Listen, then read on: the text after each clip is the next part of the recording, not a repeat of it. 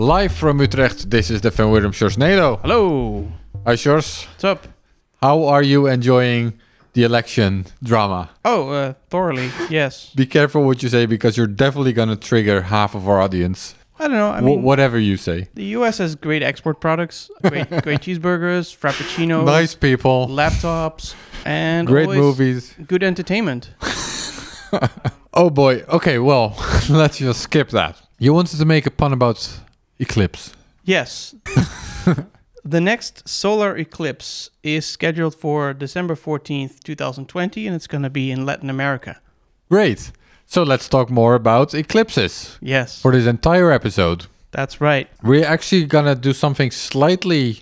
This is the first time we're doing this, I guess, right? We're gonna discuss a white paper, a paper. Yeah, we're going to discuss a paper about eclipse attacks. Yes, and the paper. We couldn't come up with a better pun, so apologies. that's all you got from us. It's the paper Eclipse Attacks on Bitcoin's Peer to Peer Network by Ethan Heilman, Alison Kendler, Aviv Zohar, and Sharon Goldberg from Boston University and Hebrew University, MSR Israel. That's right, and it was published in 2015. Yeah, so it's a little while ago. We're discussing this because the new Bitcoin Core release will include a new method to prevent eclipse attacks. That's right. And it's actually something that was suggested in that paper. So, to give you an idea about the speed of Bitcoin development, sometimes somebody writes a paper in 2015, and then over the years, improvements are made based on that paper, and that's still happening. Yeah, but this is not the first improvement based on this paper. This is just one of them, and this is just the reason we're doing an episode about it now. Correct. A lot of things have already been done. Okay, so just what are eclipse attacks? So, an eclipse attack is when your node is only seeing your enemy, basically, your attacker. You know, your node has connections that it makes to the outside world, and there are people who connect to your node. And if Mhm. all those connections are to some evil person, then you think you're talking to the whole world, but you're actually only talking to one person. So that person is eclipsing your view of the world. Exactly, yeah. Bitcoin is a peer to peer network, so it consists of peers that talk with each other. And I think an average, a regular node connects to how many peers? Usually, a node connects to connects to eight peers outbound, and Mhm. it can have up to 117 inbound.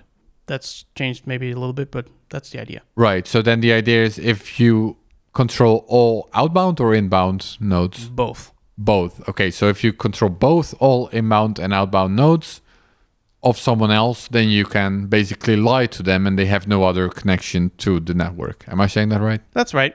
So basically, you you know you connect to all these nodes because you want to ask them for new transactions and for new blocks, and they'll spontaneously give you new transactions and new blocks. And so if you know if you're only talking to one person, eventually, then that person can decide not to give you certain transactions and not to give you certain blocks. Now they Right. cannot make fake things entirely, right? They can't fake signatures because you're still checking all the consensus rules. Sure. But this but is what can they do then? What's what's the risk? Let's say I'm I'm I'm attacked like this. I'm Well, the- subject to an eclipse attack. The easiest thing, and that's I guess less relevant now because people are more aware of, of that risk in general, is they can do a double spend attack on you. So let's say you're expecting money from somebody, uh, you're expecting coins from somebody, and you see this transaction appear in your mempool, so in your memory, but it's not yet in a block, and you're happy. hmm But now it turns out that this person is actually sending you that transaction over the wire, but to the outside world, he's sending a very different transaction. And so then a new block arrives, but you're not going to see that block. He's sending a conflicting transaction. Is what you mean? He's sending the same coins to somewhere someone else. Yeah. Yeah, to himself probably. Yeah. And so you think you've got this unconfirmed transaction and it's going towards you and you're not seeing any new blocks, but you think, okay, I guess, you know, this is good. It's mine. I wouldn't think that's yours. No. So nowadays, people know that accepting zero confirmation transactions is a very bad idea, and for all sorts of reasons. But this is the easiest thing you can do when you can basically hide what's happening. You can tell this person one thing that you paid them, and tell other people another thing. Right. Now- so what what if I don't trust zero conf? So if you do wait for a confirmation, they can still attack you using an Eclipse attack, but it's going to get a lot more expensive. So they'll have to produce a block, basically, a Mhm. valid block. Right. and then they give you that block and it includes the transaction so you think it's confirmed but the outside world is also producing blocks the normal miners and they're hiding those normal blocks from you So now in the outside world, that transaction never happened because there's a longer chain that's not paying you. And and you've just accepted their one block or maybe multiple blocks. The Yeah. attack gets more expensive as as they have to produce more blocks. Yeah, so the idea is if you're a miner and you want to launch this attack on someone, but you only control 10% of hash power, then usually it wouldn't work because even the blocks you produce with the fake transaction will just be orphaned away. But if you also have an eclipse attack, then it could actually work because the person you're attacking doesn't see the competing chain. Yes, and this of course, you know, reminds us why it's important for Bitcoin to be somewhat expensive because you know, it's really expensive to produce blocks like that. Back in 2015 this would have been cheaper. Right. But another thing you can do is because now you think, okay, so they're only going to attack me if, you know, the the cost of making this fake block is lower than the amount of money they're scamming you for. So unless Which is buying- very unlikely. right, unless you're buying Teslas or all these fancy cars all the time, you're you don't have to worry about this. You think, hmm but it turns out they can do something else, which is they can actually try to split miners. So they're trying to scam you, but they're also scamming the miners at the same time, basically making miners not see each other's blocks. And then you might have one miner producing the block the attacker wants, and one miner producing the block that goes to you. And the miners don't even know that this is going on, and they're wasting a giant amount of money and the attacker just robs you you of a hundred dollars. So hmm. there's a lot of economic damage, but they still they still scam you. Right. So basically, let's say there are two miners on the network, just to simplify things. Then you launch an Eclipse attack on one of them, plus you, George, launch an atta- ec- Eclipse attack on me. Then you can have this one miner produce blocks, and he doesn't see the blocks of his competitor. And you send these blocks of the miner you're attacking to me, and therefore we're on sort of a separate network, which could be a minority network. So the miner is wasting money, and I'm being cheated with fake transactions at the same time. Yes, but the attacker still makes money. So yeah, it's it's important that that the attacker doesn't necessarily have to produce the blocks themselves in order to profit from an eclipse attack. Right. Now the good news, or I don't know if it's good news, but mining is still somewhat centralized. There's like specialized networks that connect miners, so this is quite difficult to do.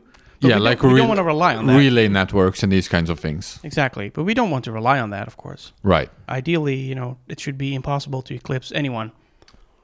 Right. So, luckily, it's getting harder over time because we're getting more solutions to make it harder. Exactly. Nodes are becoming a little bit hardened. So I guess in order to understand that, we should explain how this paper proposes that one does an eclipse attack. Right. Oh yeah, I almost forgot about that. Yes. How do you How do how do you actually do it? Well, how how did you used to? The idea that you there's a couple of ingredients that you need here. One is that what nodes are doing when when they start, they they try to find other peers, and I think we talked about that before a little bit when we talked about DNS seeds. Yeah. So, so A couple episodes ago. Yeah, but basically, you know, when a node's been running for a while, it has a list of addresses that it got from other peers, and it stores them in a file. And when the node restarts, it looks at this file for all the addresses it's heard of, and it starts randomly connecting to them.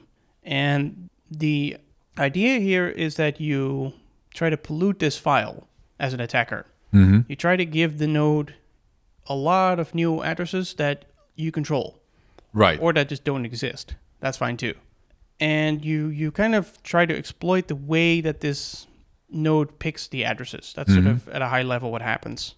And so basically the the node divides the addresses in buckets. It basically looks at the IP address and finds some patterns in it, like the starting letters of the IP address or the starting numbers of the IP address, and it divides them across buckets that way. And I guess buckets are just a different word for lists. Yes. Yeah. Separate lists. And then when it's starting up, it just tries to, you know, pick things from different buckets. Right. I still get confused by the details. It doesn't really matter. But th- there's basically a way that it does that. And you can exploit that mechanism because the mechanism has or had a bias in it. Mm-hmm. For one thing, it, it tried to take very recent items from the. So if you've learned about an address recently, it would be slightly more likely to use that Mm-hmm. And so you could exploit that. But the idea is you you give the node you start up a whole bunch of attack nodes Mm-hmm. and you just feed IP addresses. You you connect to the victim node. Mm-hmm. So you can occupy all the inbound connections. That's easy. Right. And then you give it a lot of nonsense addresses and a lot of real addresses that are you. Yeah. And so it, every time it makes a connection, it either fails because there's nothing there, or it connects to you. And eventually, it only connects to you. Right. So if I would have to simplify this probably by a lot, then let's say I have a thousand real IP addresses of other nodes, and then you feed me, I don't know, 10 gazillion fake IP addresses or IP addresses that are yours, and then my nodes start to pick IP addresses, then the odds are I'm just going to pick IP addresses that are either fake or yours, and I'm not going to pick any of the real ones because I'm only picking so many IP addresses. Yeah, and so part of the trick here is that you have a list of IP addresses that you know already, but every time you learn new ones, you start throwing away the old ones you already knew. Right. So it's even worse than the sort of random example I gave. Yeah, well, that, that's the problem. Right? You can you can just keep giving somebody new addresses, and then eventually they won't remember any of their old addresses. So the paper runs a simulation to see how difficult it is to actually overflow all these buckets, right? Because maybe it just it might be possible in theory, but maybe it's just too much work. And the paper shows that it's actually not too much work. Hmm. I think it's like a matter of days that you can flood it. Okay, so it's going to take a couple of days to basically fill the buckets, the lists of another node's IP addresses with all of your own IP addresses and fake IP addresses. Yep. What then? So then it, the node is still not really, you know, the, the node still has connections, still has outbound connections to the real world. So the question is, how can you get rid of those connections? And the trick there is you try to make the node crash in whatever way you can make a node crash. And What, when- what are some ways you can make a node crash? well, there are hopefully no ways to make a node crash. Oh. But this is why it's extremely important to make sure you, as a developer, you don't write code that can make a node crash, because it is a, an important ingredient in these type of attacks and Right. in other attacks. So whenever there is a bug that allows Bitcoin Core to crash, it's it's a pretty serious one. But you know, you you can overload somehow overload its its RAM usage. There's there's been lots of problems like that. But when it crashes and it starts again, hopefully, usually automatically if you if you've configured a server correctly. And when it starts automatically, or when it starts, it's gonna look at that file of peers it knows, and it's gonna try and connect to them. So it's gonna look in all these buckets, and it's only gonna find the attacker. Right. And then the attacker also makes sure that it makes sure it's connecting to you, so all your inbound connections are full. And then you're just only talking to the attacker. So that's what you need. And then the Eclipse attack is in play. Exactly. So now, are we going to solve it?